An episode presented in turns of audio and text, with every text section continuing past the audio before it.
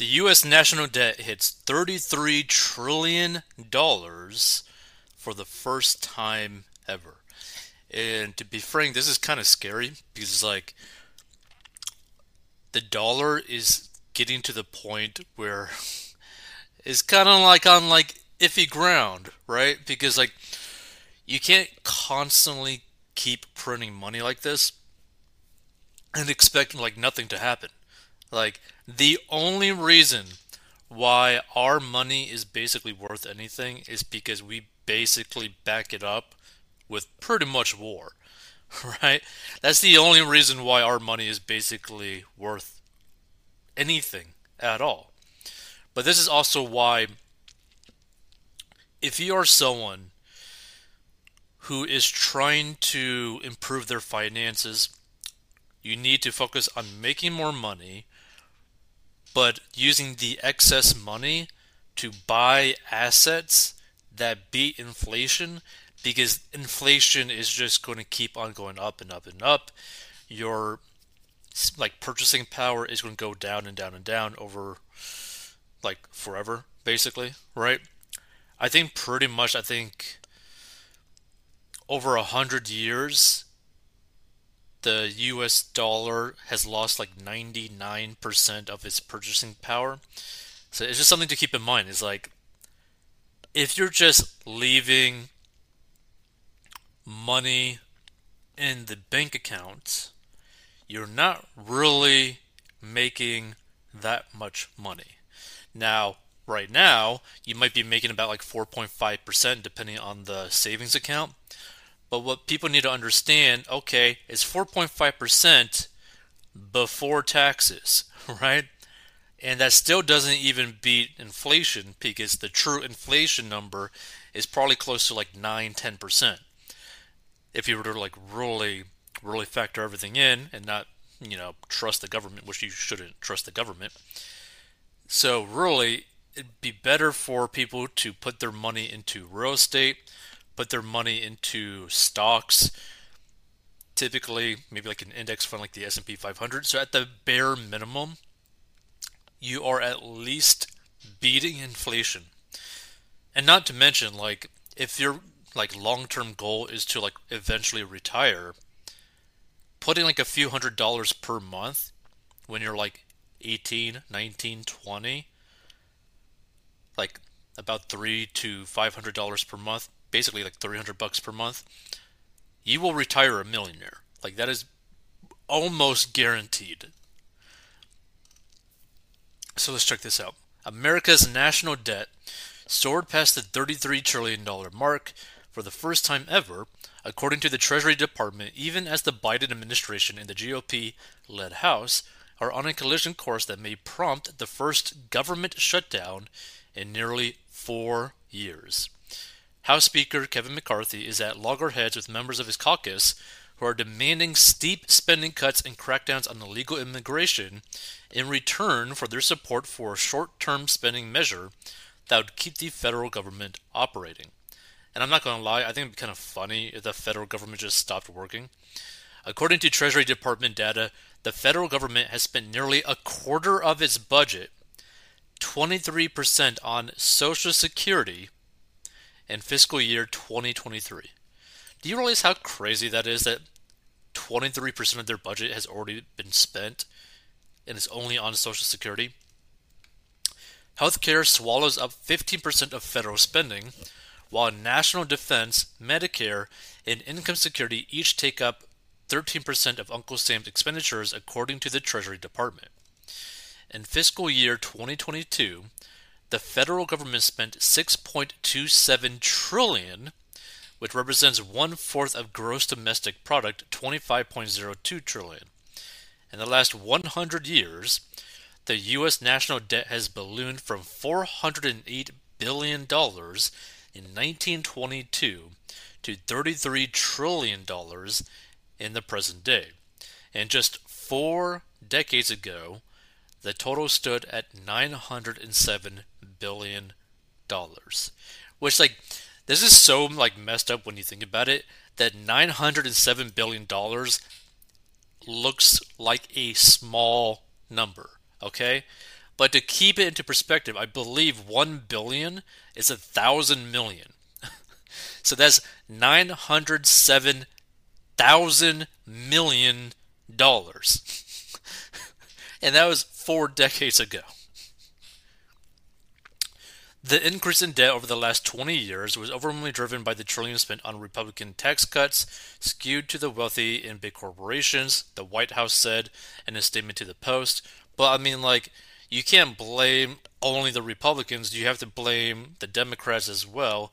And Biden keeps on spending more and more money. Like, he's not stopping.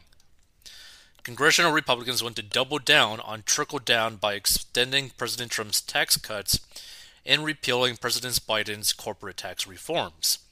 President Biden has a plan to reverse course, cutting deficits by $2.5 trillion by asking the wealthy and big corporations to pay their fair share and cutting subsidies to big pharma and big oil, a White House spokesperson told the Post. The thing that people don't understand, people who make over like $400,000 pay the majority of taxes in the United States. That being said, when you get to a certain income level, right, you start hiring really good accountants, really good tax lawyers to really allow you to work the tax system in your favor. There are many people who are making potentially like 7, 8, 9 figures a year that are able to pretty much pay almost no taxes, depending on how they set it up, right? So, like, for example, let's say that you are an owner of a public company, and so you get paid out in stock, but you don't actually pay taxes on that stock because you don't sell that stock. But what you could do, like, so, for example, let's say that you were to get paid, like, $10 million worth of stock, right, in a year, right? That's not really viewed as income, but depending on like the state, depending on the rules, maybe you got to sell some of the stock to pay for taxes. It kind of like varies. But let's just say that you own $10 million of stock, right? To keep it simple. You could set it up to where you don't make any income from your company for the year, but you could take a loan on the shares of stock of the company that you own, right? So, for example, let's say that you own $10 million of stock of a company that you own. You take a loan on that, so you're not going to get the full $10 million, but maybe you could easily get like half that, so like $5 million on that as a loan. So you don't have any income, but you got access to $5 million cash that you could pretty much use to whatever you want to do. So you could use that money to live off. You could use that money to go buy a home. You could use that money to go invest into another company and show on IRS tax forms that you have no income because you don't have any income. You just got debt. So there are ways to kind of like work the system, legally speaking, especially if you got a good accountant, especially if you got a good tax lawyer, to where you could basically have it to where you don't need to pay taxes, right? And like a lot of these like billionaires, like Mark Zuckerberg, etc., where they like say that they're going to like donate all their money to like their foundations, it's basically a tax write-off to an organization that they own 100%. So even that situation is just, this whole thing is just crazy. Like they tried to like increase like the capture of taxes on the super rich, but the super rich pay for lobbyists to basically allow them to use the tax system in a way or allow loopholes within the tax system that they get access to. So it's like, you're not going to get the money that you think that you're going to get. Like the best way to get taxes is to have a flat tax rate for everyone with zero loopholes. So people can't do what I described where you could just take loans on your stock, etc. Like if you make it where like if you're like a CEO or owner of a company and you got to pay yourself a salary and you force that and then you get that 10% tax, okay, you know? But I don't know, the government's just dumb, basically. Let's see. He won't let congressional Republicans use the debt left by their own tax policies as an excuse to cut Social Security, Medicare, and Medicaid. The thing is, Republicans wouldn't cut any of those anyways because they're too afraid, because a lot of their voters are older and a lot of them rely on Social Security, Medicare, and Medicaid. So they're never going to cut that. Like, no political party is going to cut that. Let's see. Early this summer, administration officials were taken aback when Fitch Ratings downgraded the U.S. government's credit rating. Fitch cited rising debt at the federal, state, and local levels, a steady deterioration in standards of governance over the past 2 decades. The rating was cut one notch to AA+ from AAA, the highest possible rating, and the new rating is still well into investment grade. Fitch said worsening political divisions around spending and tax policy was a key reason for its decision. It said U.S. governance has declined relative to other highly rated countries, and it noted repeated debt limit standoffs and last-minute resolutions. It's only the second time in the nation's history that its credit rating has been cut. And in 2011, the ratings agency Standard & Poor's stripped the U.S. of its prized AAA rating after a prolonged fight over the government's borrowing limit. The Government Accountability Office in a 2012 report estimated that the 2011 budget standoff raised Treasury's borrowing costs by $1.3 billion that year. But isn't that so funny? Like, again, like $1.3 billion? That literally looks like nothing compared to trillions of dollars. So at the same time, the huge size of the U.S. economy and historic stability of the federal government has kept its borrowing costs low. Global investors often flock to Treasury securities during periods of economic turmoil, lowering the interest rate paid by the U.S. government. Any interesting comments? The larger this debt grows, the more painful the collapse will be.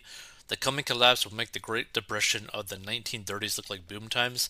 Like, the thing that really worries me about this massive increase in debt is that one of the only ways, like one of the major ways that the U.S. has compounded huge levels of debt, or like very hard financial times, is through war. They tend to go through war to make a crazy amount of money. So that is kind of a scary situation, especially where we might be headed with Russia and Ukraine. So that's going to be interesting. No matter what side of the aisle you're on, there's no debating that the current situation is atrocious and is not getting better. I agree. Financial aid to non-citizens must stop. It's time for someone to take the reins and stop the wasteful spending. Social Security should never have been added to the general operating budget. Privatization is the best way to protect hardworking Americans and their Social Security benefit. Everyone should be angry that our future benefits have been slashed because of their frivolous incompetence. They should start by looking at the 436 government agencies. We don't need all of them, and redundancy of government jobs needs to stop. Over 25 million people working in government agencies, folks. Enough is enough. That's kind of crazy because I think the population of the United States is like 330. That's kind of like crazy that 25 million people work in the government. But the thing is, right, that the United States government could be actually in a decent place financially if we just didn't spend more than what we made. If we didn't spend more than what was generated in terms of like GDP, we would be okay. But no, we can't do that. We just got to have endless amounts of spending to the point where we just lose billions and billions of dollars. Like, they just lost like billions of dollars in the Ukraine like funding. Just like accidentally, oh my god, I tripped and fell and lost like $5 billion. Whoa. Like, it's just completely dumb. But feel free to give your thoughts. But this is why, if you're just a normal person, you shouldn't keep your money just in a savings account, unless you have like a specific goal for like, you know, like a down payment for a house or something like that.